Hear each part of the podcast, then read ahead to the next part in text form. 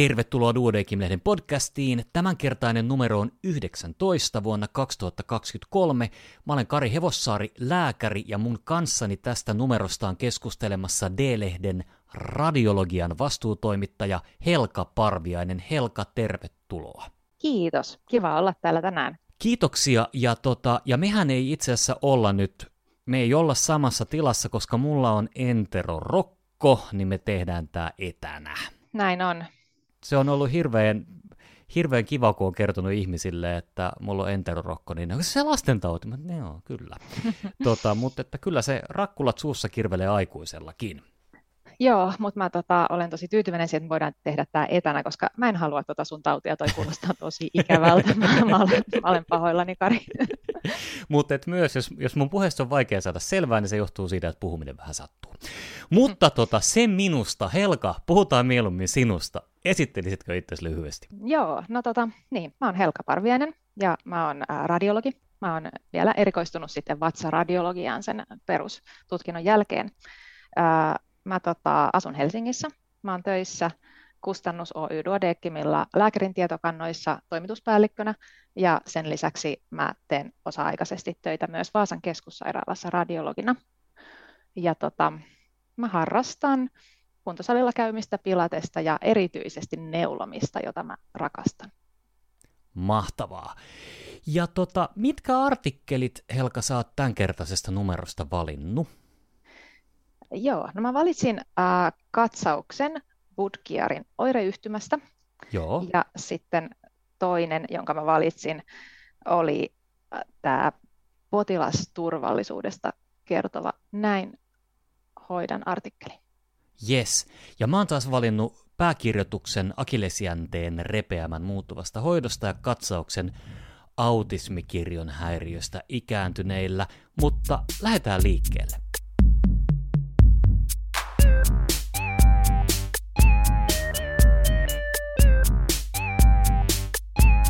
Ensimmäisenä siis mun valitsema pääkirjoitus kirjoittajina Aleksi Reito ja Ville Mattila molemmat Tampereen suunnalta Akillesjänteen repeämän muuttuva hoito. Mä halusin sen takia äh, ensinnäkin niin kuin valita tän, että akillesjänteen repeämä on, on asia, mihin päivystävä, mutta ehkä myös niin kuin muuallakin oleva lääkäri saattaa törmätä, ja missä on mahdollista esim. tehdä sellainen feilu, että potilas pystyy liikuttamaan nilkkaa, että ei akillesjänne voi olla revennyt. Mutta tota, mm. kyllä se voi olla, koska ne niin kuin muut, muut jänteet ympärillä pystyy siirtämään, siirtämään voimaa. Thompsonin testi, mikä neuvotaan terveysportissa, mutta siis käytännössä mm-hmm. se, että potilas makaa vatsallaan ja puristetaan pohjetta, ja jos, jos nilkka liikkuu, niin jännettä löytyy, ja jos se ei liiku, niin jänne on poikki. Kyllä, siitä löytyy ihan video itse asiassa tuolta lääkärin tietokannoista. Tästä Thompsonin testistä kannattaa katsoa, jos ei tiedä mikä se on. Just näin. Mutta tota, äh, tämä, tämä tota, pääkirjoitus niin nimensä mukaisesti niin muuttuvasta hoidosta puhuu. Vielä 90-luvulla tota noin, niin, äh, valtaosa leikattiin, mm. kun akillesjänne oli revennyt mutta sitten on huomattu, että itse asiassa leikkaamatta päästään oikeastaan ihan samanlaisiin tuloksiin. Ja sitten tämän artikkelin po- kirjoittajat on, on niin kuin pohtinut, että no onks, kumpi, kumpi on parempi ja että, niin kuin, että onko jotain näyttöä siitä, että jompikumpi olisi parempi.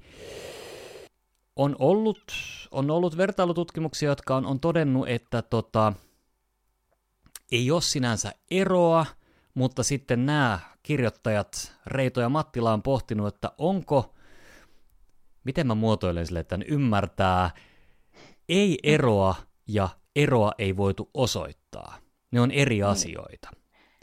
Ja Joo, että... nimenomaan. Siis mä kiinnitin tähän samaan kohtaan huomiota tässä niin kuin pääkirjoituksessa, että mun mielestä se oli, se oli niin kuin erinomainen huomio, että, että se tosiaankin on siis eri, että on paljon vaikeampi oikeasti saada sellainen tutkimustulos, että näillä ei ole eroa, nämä on yhtä hyvät. Että niin kuin itse asiassa se todennäköisesti on niin, että sitä eroa ei voitu osoittaa. Ja he toteavat itsekin, että tämä on niin kuin traumatologisissa aika monissakin sairauksissa aika tyypillistä, että ei ole niin kuin selkeästi sellaista yhtä parasta hoitoa, että tällä tavalla kannattaa nämä hoitaa. Kyllä, ja, ja sitten, sitten he, he on tullut siihen tulokseen, että sinänsä niin kuin, äh, leikkauksella ja, ja tota noin niin, tämmöisellä konservatiivisella hoidolla on ero. Koska jos 18 mm. potilasta hoidetaan leikkauksella, vältetään yksi uusinta repeämä. Eli, eli ero ei ole iso, mutta se löytyy, ja itse asiassa toteavatkin sitten niin kuin hoitolinja, siis hoitolinjahan usein on se, että laitetaan, laitetaan tämmöinen tota, ekvinuslasta, kipsi, ortoosi, missä ollaan vähän niin kuin siis nilkka lukitaan ojennettua asentoon ja sitten sitä niin kuin mm. aste asteelta viikkojen päivien kuluessa niin lähdetään taivuttamaan kohti, kohti tota dorsifleksiota sitä nilkkaa. Mm. Ää, he suosittelee, että, että hoitollinen valinnassa ei ole todettavissa yhtä selkeää oikeaa vaihtoehtoa, vaan tulisi noudattaa jaetun päätöksenteon periaatteita. Eli että kerrotaan potilaalle nämä vaihtoehdot, ja sitten niin kuin, jos potilaalle on tärkeää tämä 5 prosenttia suurempi riski uusinta repeämällä ja hän on valmis ottamaan sitten taas leikkauksen riskit, jotka saattaa olla suuremmat, niin sitten leikkausta ehkä mm. kannattaa harkita. Juuri näin. Siis kun mä luin tätä pääkirjoitusta, niin mä mietin, että jos mulla itselläni akillesjänne repeäisi, niin tota, mitä mä tekisin, ja mä siis ehdottomasti valitsisin konservatiivisen hoidon, mutta mä tiedän myös, että miksi, ja siis se johtuu siitä, että radiologihan näkee siis kirurgisen hoidon komplikaatioita, että ei niin kuin sellaisia, keillä on tehty joku kirurginen toimenpide ja se meni ihan hyvin, niin ei, se, ei sellaisista sitten niin kuin enää mitään kuvia tuu sen jälkeen, vaan sitten se tota, pieni ryhmä, joille tulee joku kirurginen komplikaatio, niin heitä sitten niinku kuvataan. Ja mähän näen sitten niinku sellaisia, ja niinku olen jutellut muidenkin radiologien kanssa, että meillä taitaa vähän kaikilla olla sellainen, että meillä on niinku suuri epäluulo kirurgiaa kohtaan, että tota, et niin, siinä on hirveästi komplikaatioita, et niinku, ja ne niinku tosi vaarallista, jos, jos niinku mennään jotenkin niinku, tota, ihoa viiltämään edes, niin tota, tämän takia mä valitsisin konservatiivisen hoidon. Mä tiedän, että mulla on tässä bias.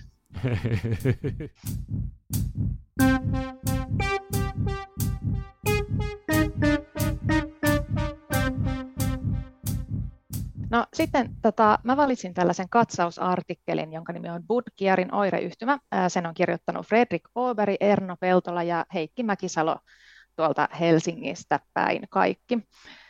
Ja tota, mä valitsin tämän sen takia, että vaikka tämä on siis tosi harvinainen, niin kuin tässä sanotaankin heti Joo. tässä tota, tota, tiivistelmän ensimmäisessä virkkeessäkin, että on harvinainen tila. Niin, Maailmalla tota, ilmaantuvuudeksi yksi tapaus miljoonaa asukasta kohden, esiintyvyys 11 tapausta miljoonaa kohden. Juuri näin, niin kuin huomattava harvinainen. Niin siitä huolimatta siis mä oon itse näitä nähnyt. Tietysti kun mä vatsaradiologia, mm. tämä on tämmöinen kuvantamisella diagnosoitava sairaus, niin tota se johtuu osin siitäkin. Mutta et myös, niin kuin, että siis sekä meille radiologeille että sitten niin kuin joillekin sellaisille kliinisille erikoisaloille, jotka on tota, tämän tyyppisten potilaiden kanssa tota, tekemisissä, niin on siis tärkeää kyllä niin kuin mun mielestä siis muistaa, että tämmöinen on olemassa, koska sitten jos tulee vastaan sellainen potilas, jolle sopii, jolla on niin kuin oireita tai löydöksiä, jotka voisi sopia tähän, niin se on hirveän hyödyllistä, että sitten sellainen niin kuin pieni kello soittaa aivoissa, että hetkinen, tässä oli jotain, tämä oli nyt joku sellainen, sellainen sairaus, missä oli niin kuin tämmöisiä ihmisten sukunimistä rakentuja, mikähän se oli, ja sitten sit voi vähän googlata ja sitten löytää, että no olisiko se tämä Budkiari? Okei, Budkiari on, on aika magea nimi, mutta et, mikä se on? No niin, eh, Budkiari on siis tota maksalaskimoiden tukos, ää, joka yleensä johtuu siitä, että sinne maksalaskimoihin tulee trombimassaa, mutta siis voi olla myös jostain muusta syystä johtuva tukos. Ja tota, siis maksalaskimotukos on siis huomattavasti harvinaisempi asia kuin se, mikä ihmisille yleensä ehkä tulee mieleen niin kuin laskimotukoksesta ja mm. maksasta mm. ja näiden yhdistelmästä, joka on porttilaskimotukos. Joo. Et, et sitä niin kuin, ei sekään nyt mikään kansantauti ole, mutta se on yleisempi. Mutta sitten tota, tämä niin tää maksa, maksalaskimoiden tukos niin on tosiaankin harvinainen, että yleensä siis, tota, et siis, ja se yleisin syy on tromboosialttius, niin kuin vaikka myeloproliferatiivinen tauti Joo. on niin kuin yleisin syy tälle, tota, että tämmöinen Burkiarin oireyhtymä kehittyy, että, tota, että ne maksalaskimot ei ikään kuin ole semmoinen paikka, jotka yleensä niin kuin trombosoituisi, että Jes, eli tosiaan mistään niin kuin yleisestä tilanteesta ei ole kyse, mutta mm. tähän etenkin radiologit ja vatsan kanssa puuhaavat tai vatsan alueen kanssa silleen niin kuin oikeasti puuhaavat saattaa, saattaa törmätä. Ja tämä artikkeli, niin kuin mm. kaikki D-lehden artikkelit, on, on koostettu hyvin, ja, ja täällä on siis, niin kuin kuvataan hyvin, hyvin tota, tämän niin kuin, ikään kuin vaiheittaista lähestymistapaa siihen, miten tätä hoidetaan. Et, et alkuun katsottaisiin, jos antikoagulaatio riittäisi, ja sitten tarvittaessa edetään pallolaajennukseen, ja sitten on, sit on tämmöinen tips. Tips, mm-hmm. tips on niin kuin, onko se niin kuin erä, eräänlainen tämmöinen niin kuin suntti? Tai... Joo, siis se on tämmöinen niin kuin toimenpide, radiologi laittaa tällaisen tota, niin kuin sunttiyhteyden niin kuin maksalaskimon ja porttilaskimon välille, jolla sit voidaan niin kuin kiertää se tukosalue. Että tämä tota, Erno Peltola, yksi näistä kirjoittajista, niin hän itse tällaisia toimenpiteitä tekee. Ja sitten jos sekään ei auta, niin sitten mennään maksan siirtoon. Juuri näin, se on sitten se viimeinen steppi. Ja tässä oli mun mielestä hyvin tässä artikkelissa niin kuvattu just tämä, että koska tämä on näin harvinainen, tästä ei ole olemassa mitään satunnaistettuja tutkimuksia, että joudutaan niin luottamaan erilaisiin kohorttitutkimuksiin ja täytyy vähän niin mennä silleen, että mikä on loogista ja mm. sillä tavalla on sitten menty ja hoidettu ja sitten tota, todettu, että, että niin kuin tämmöinen vaiheittainen, että aluksi niin kuin, että okei, että siellä ne laskimot on trombosoitunut, niin aloitetaanpa siitä, että antikoagulaatiohoito ja niin edespäin. Just näin. Tota, nyt kun me on puhuttu Budkiarissa, niin mun tekee mieli vähän puhua Anni Helkiumista tai Helka Anniumista. Mitä nämä on? No niin, sä viittaat tähän mun toimitukselta tekstiin, joka on tässä samassa numerossa. Ja no, nehän siis olisi voineet olla alkuaineita, Joo. mutta ne eivät ole. Eli Anni oli mun paras ystävä, kun me oltiin noin kymmenenvuotiaita ja me sovittiin yhdessä, että, että meistä tulee uusien alkuaineiden keksijöitä. Mahtavaa. Ja että sitten niin kuin riippuen siitä, että kumpi meistä ekana löytää alkuaineen, huomenna niin kuin oletettiin, että kumpikin meistä tulee löytämään jonkun uuden alkuaineen, koska siis onhan niitä jo nytkin niin paljon ja se niin kuin, maailma oli avoin. Niin tota, et sitten jos mä löytäisin sen ekana, niin sitten sen nimeksi tulisi Helka Annium, ja jos Anni löytäisi ekana, niin Anni Helkium. Mutta äh, toisin sitten kävi. No toisin sitten kävi. Ei me sitten loppujen lopuksi tota, noita alkuaineiden keksijöiksi ryhdytty, mutta sitten mä tota, kerron siinä toimituksella tekstissä kuitenkin, että miten tämä vaikutti mun ammatin valintaan kuitenkin tämä ystävyys Annin kanssa. Mutta se idea, minkä mä, että mistä mä sain tämän toimitukselta teksti-idean, siis sehän on aina kauheata, kun tulee tämmöinen vuoro ja pitää keksiä, että mitä fiksua mä nyt kirjoitan. Siis tarkoitit sanoa, että verran. se on ihanaa, kun tulee se vuoro, että saa kirjoittaa semmoisen tekstin sillä ei varmaan pitäisi sanoa, mutta mä sanon nyt rehellisesti, että se on kamalaa. Mutta sitten aina tulee joku idea ja tota, se usein tulee siitä, että vähän selailee sitä numeroa, mitä artikkeleja tässä onkaan. Ja se tuli mulla tästä Budkiarista se idea, koska sitten mun niin tulin ajatelleeksi sitä, että niin sairauksia on ennen vanhaan nimetty niin ihmisten mukaan paljon. Ja sitten mä muistin tämän meidän oman nimeämissuunnitelman. Ja sittenhän niin kuin, äh sittemmin tai jo aika ka- kauan sittemmin on, on mm. tultu siihen tulokseen, että koska kuitenkaan kukaan ei oikein voi omistaa sairautta, niin olisi Mm-mm. parempi, että ei nimetä niitä mm. vanhojen setien tai edes tätien mukaan, vaan... Juuri vaan... näin. Joo, että ne tosiaan lähes aina on setiä, että tota, tätejä hyvin harvat, mutta tota, tämä Apgar-pisteytys on tullut naisen Virginia Apgarin mukaan nimettynä. Ja nykyään sitten vaan covideja ja koronoja. Juuri näin. Olihan siinä tota COVID-asiassakin, niin oli keskustelua siitä, että voiko niitä variantteja nimetä sen mukaan, että mistä päin maailmaa ne on ensimmäisenä löytynyt. Ja se oli mun mielestä vähän tätä niin kuin samaa tota, mm. asiaa itse asiassa. Ja sittenhän niin kuin todettiin, tai niin kuin, vai olikohan se niin, että, että se oli jo tavallaan päätetty aikaisemminkin, mutta sitten sitä niin kuin, kuitenkin siitä oli vähän keskustelua, että tämä ei ole nyt niin kuin, tota, asiallista, että, että niin kuin nostetaan jotenkin tällä tavalla esiin se tietty maa, joka on itse asiassa ollut ihan vastuullinen, kun on ilmoittanut siitä, että meillä just näin, löytyy. Just näin.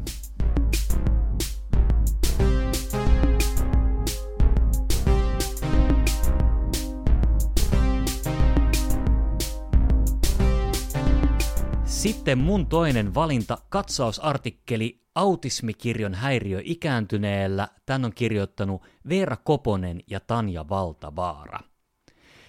Ja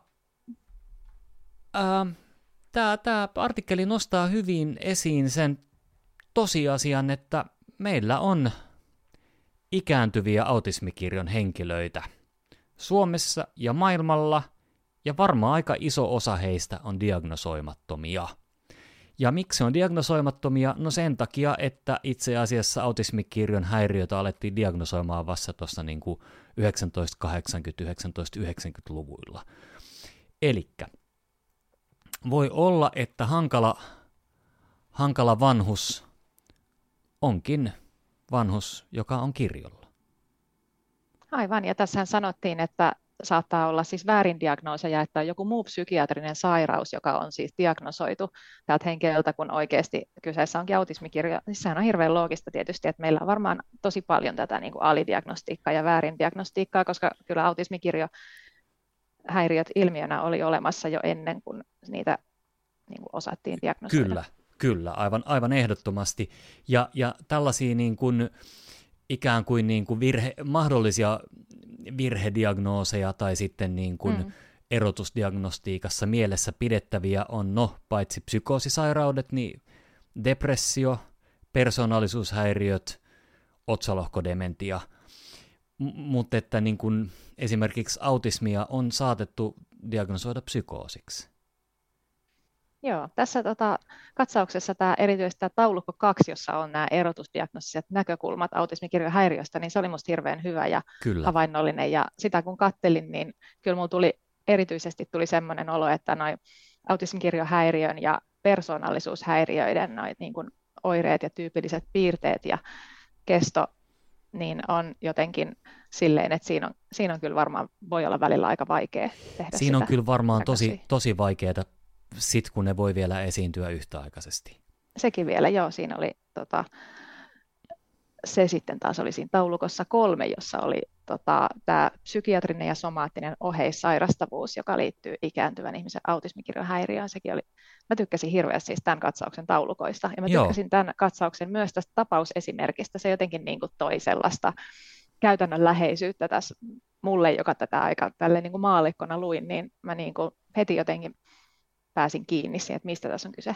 Kyllä, kyllä. Mä, mä en lue tätä tapausesimerkkiä kokonaan, mutta tässä siis kerrotaan, kerrotaan 67-vuotiaasta Liisasta, joka ohjautuu neuropsykiatriseen osastohoitoon, koska toimintakyky romahtaa. Ja sitten paljastuu, että Liisa on asunut aikaisemmin about samanikäisen siskonsa kanssa, joka on menehtynyt, ja sen jälkeen Liisa ei ole kyennyt enää tekemään mitään. Asunnossa on tapahtunut vesivahinkoa, mutta hän ei ole kyennyt reagoimaan siihen. Ja sitten sit kun aletaan käymään asioita läpi, niin ne kirkastuukin yhtäkkiä. Et, äh, autismikirjo, niin siitä on oireita nähtävissä lapsuudessa. Että tälleen, kun mietitään, että voiko, voiko sitä aikuiselle, voiko sitä vanhuksella diagnosoida, niin voi. Mutta se, mm. kyllä se vaatii aikaa ja vaivaa, ja se todennäköisesti vaatii aika monenlaisten dokumenttien läpikäymistä, paitsi mm. potilasasiakirjojen, niin myös muiden, ja siinä joudutaan juttelemaan läheisten ihmisten kanssa. Joo, ja tässä olikin niin kuin mun mielestä aika sille järkevästi linjattu sit tässä katsauksessa, että se virallinen diagnoosi ei välttämättä ole se, mihin olisi niin kuin pakko päästä. Mm, just näin. Että niin kuin tässä Liisankin tapauksessa, tässä tapausesimerkissä, niin tota todettiin, että diagnoosi jäi auki, mutta niin kuin se, tota, hän itse niin kuin koki, että tämä voisi olla autismikirjohäiriö, ja sitten niin kuin, joka tapauksessa tämä tietoisuus siitä, että tästä voisi olla kyse, niin, niin kuin johti niin kuin hyvään lopputulokseen. Koska esimerkiksi se, että, että pitäisi niin kuin haastatella omaista, joka on tuntenut potilaan silloin, kun tämä oli lapsi, ja pitäisi olla niin kuin kirkkaita muistikuvia siitä, että minkälainen se potilas silloin oli, niin tota, se voi kyllä ikääntyneellä olla käytännössä se, mahdotonta. Se juuri, juuri näin. Mutta sinänsä, äh, no kysymys, joka autismin yhteydessä usein esiin nousee, että onko kyseessä, onko kyseessä sairaus, onko kyseessä luonteenpiirre. Varmaan on, että kyseessä on sellainen asia, jota ei voida vaikkapa lääkkeellä parantaa tai poistaa tai muuttaa. Tarviiko mm. sitä edes parantaa? E, e, niin. Joo, ja itse asiassa just tajusin, että mä käytin sanaa potilas, vaikka näähän ei niin kuin välttämättä ole siis siinä mielessä potilaita, että he eivät ole sairaita, mutta mut no ehkä mä ajattelin, että sit jos niin kuin ollaan diagnosoimassa jotain ja ollaan lääkärissä, niin sit niin kuin siinä mielessä ollaan potilaita. Niin. Mut, mut Itse asiassa se isoin, niin, isoin, isoin niin kuin hyöty tässä niin kuin diagnostiikassa tai, tai sen aloittamisessa tai sen pohtimisessa on se, että autismi, autismikirjolla oleva henkilö ei välttämättä hirveän hyvin pysty mukautumaan ympäröiviin olosuhteisiin. Mutta sitten jos olosuhteet, olosuhteet pystyy mukautumaan häneen, niin kaikkien elämä ja olo muuttuu todennäköisesti helpommaksi. Et jos on esim. hoivakodissa autistinen, autismikirjolla oleva vanhus, niin se, mm. että muutetaan vähän olosuhteita semmoisiksi, että hänellä säilyy rutiinit, että asiat on, on hänelle helpompia ja yksinkertaisempia. Se, että työntekijät, se, että muut asukkaat tietää, että hän on kirjolla, se, mm. se helpottaa. Ja mm. myös, myös äh, on aika paljon esimerkkejä siitä, että aikuisena, ei välttämättä vanhuudessa, vaan aikuisena autismikirjodiagnoosin saaneet ihmiset, niin löytää ikään kuin ratkaisun siihen, miksi kaikki on ollut vähän niin kuin hankalaa tähän asti. Niin, ja pelkästään, että se tiedostaminen voi niin kuin auttaa niin. siinä tota, tavallaan niin kuin asioihin suhtautumisessa. Tätä mäkin olen kuullut. Mä haluan sanoa tämän, tämän artikkelin loppuun, että tota, tässä, tässä mainitaan myös, että ensimmäinen autismidiagnoosin saanut ihminen, Donald, joka teki pitkän työuran, harrasti golfia, niin menehtyi 29-vuotiaana viime kesänä. Ja hän mm. sopeutui aikuistumiseen ja vanhenemiseen hyvin, ja osin sen takia, koska ympäristö sopeutui häneen.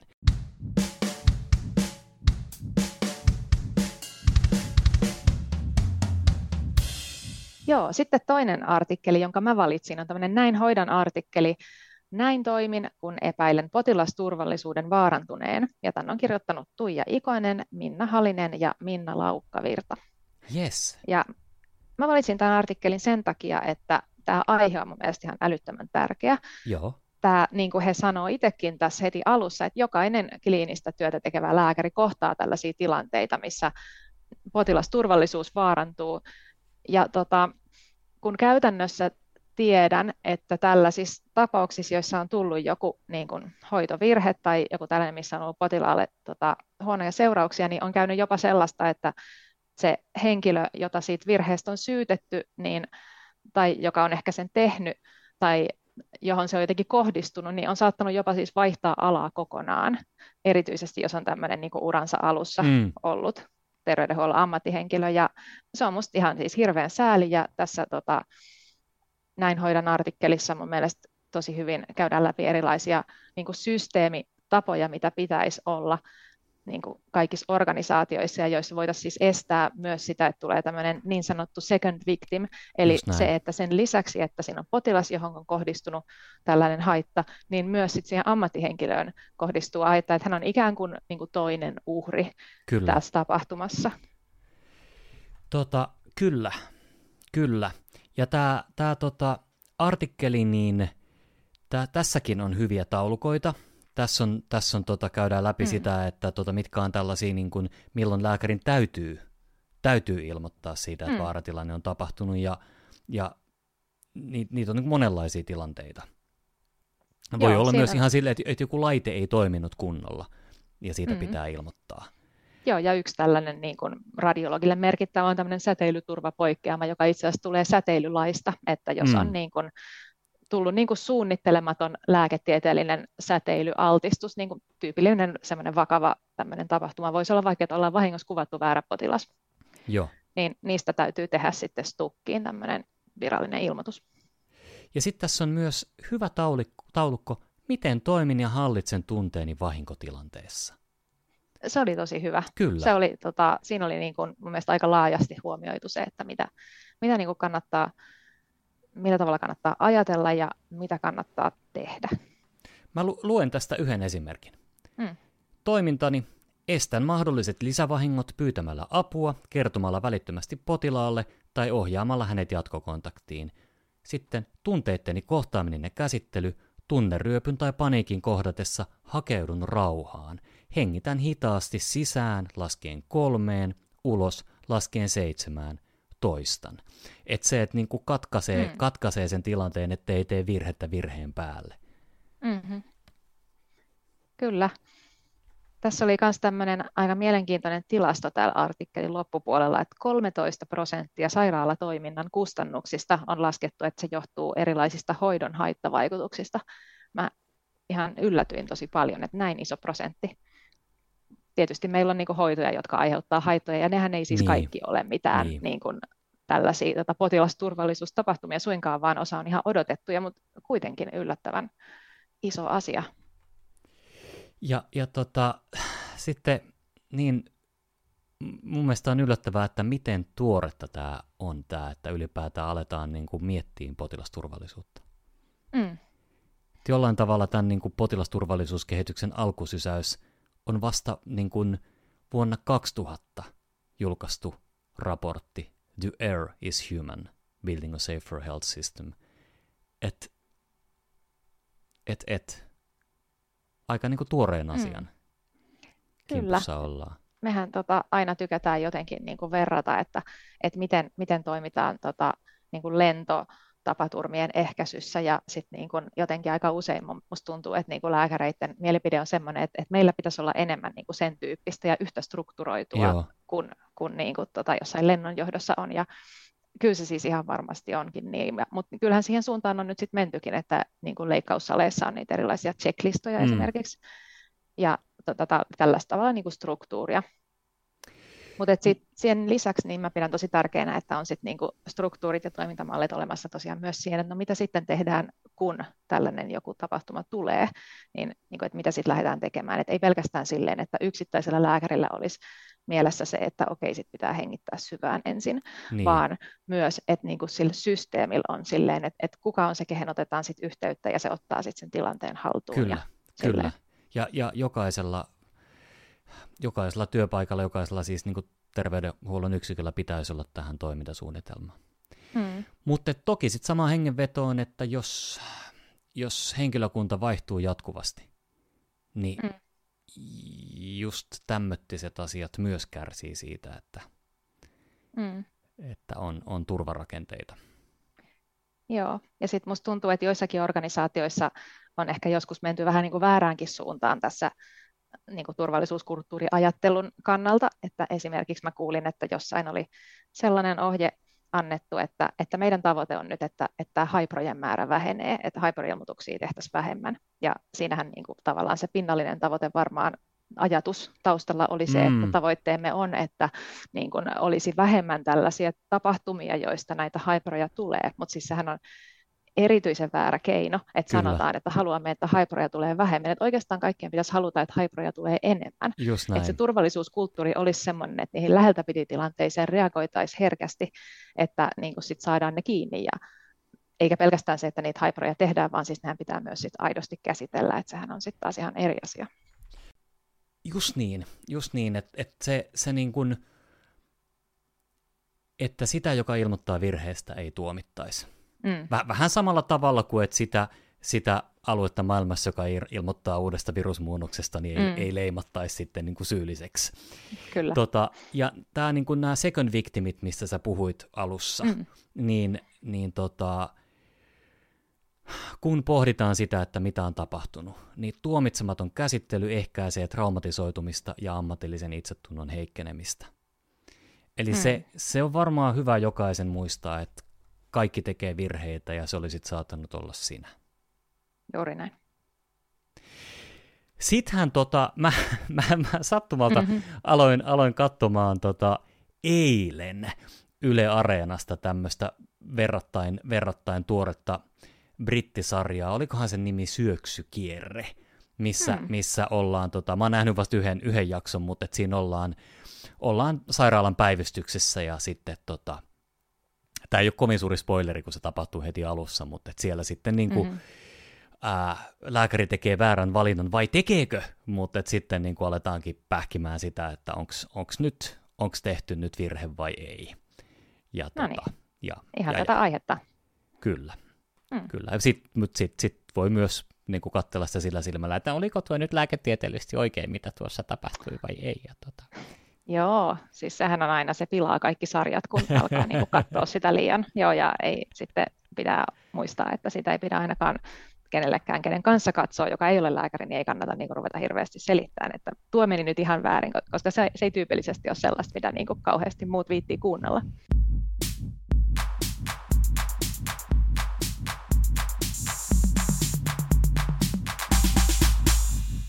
Mites, onko yhtään erikoislääkärin uutista, jonka haluaisit nostaa esiin? Joo, mä tota, otin tällaisen pediatria-uutisen, jonka on kirjoittanut Tarja Heiskanen Kosma, joka on Kyssistä. Tällainen kun äkillisesti sairastuneen lapsen voinnin etäsovelluksia ei voi rakentaa vanhempien tekemien mittausten varaan. Ja tässä kerrottiin tällaisesta tota, oululaisten ää, julkaisemasta artikkelista, jossa oli katsottu sitä, että että niin kuin kuinka hyvin vanhemmat pystyy tekemään tällaisia siis mittauksia ja niin kuin tuottamaan niin kuin numerista dataa, jota voi sitten välittää terveydenhuollon yksikköön niin kuin siitä lapsipotilasta sillä tavalla, että vaikkapa että mitataan sykkettä tai mitataan hengitystiheyttä ja tälleen. Ja sitten niin kerrotaan, että no tällainen se nyt oli.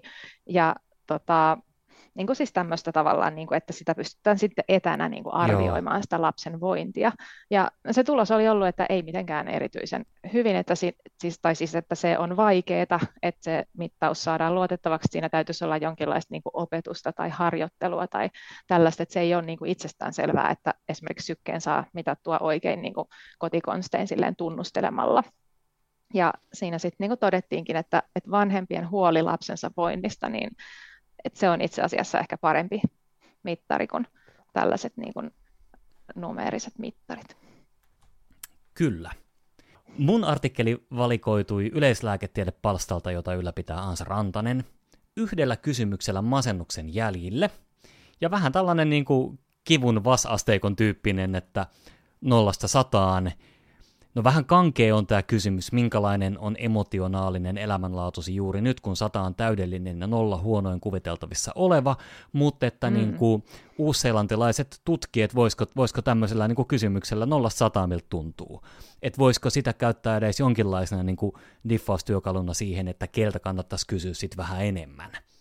Ja tulos oli se, että, että tota, jos potilas vastaa, että 60 tai alle, niin sitten kansi alkaa kyselee vähän enemmänkin. Hmm. Toi olisi kyllä aivan äärimmäisen vaikea kysymys vastata. Helka, miten menee 0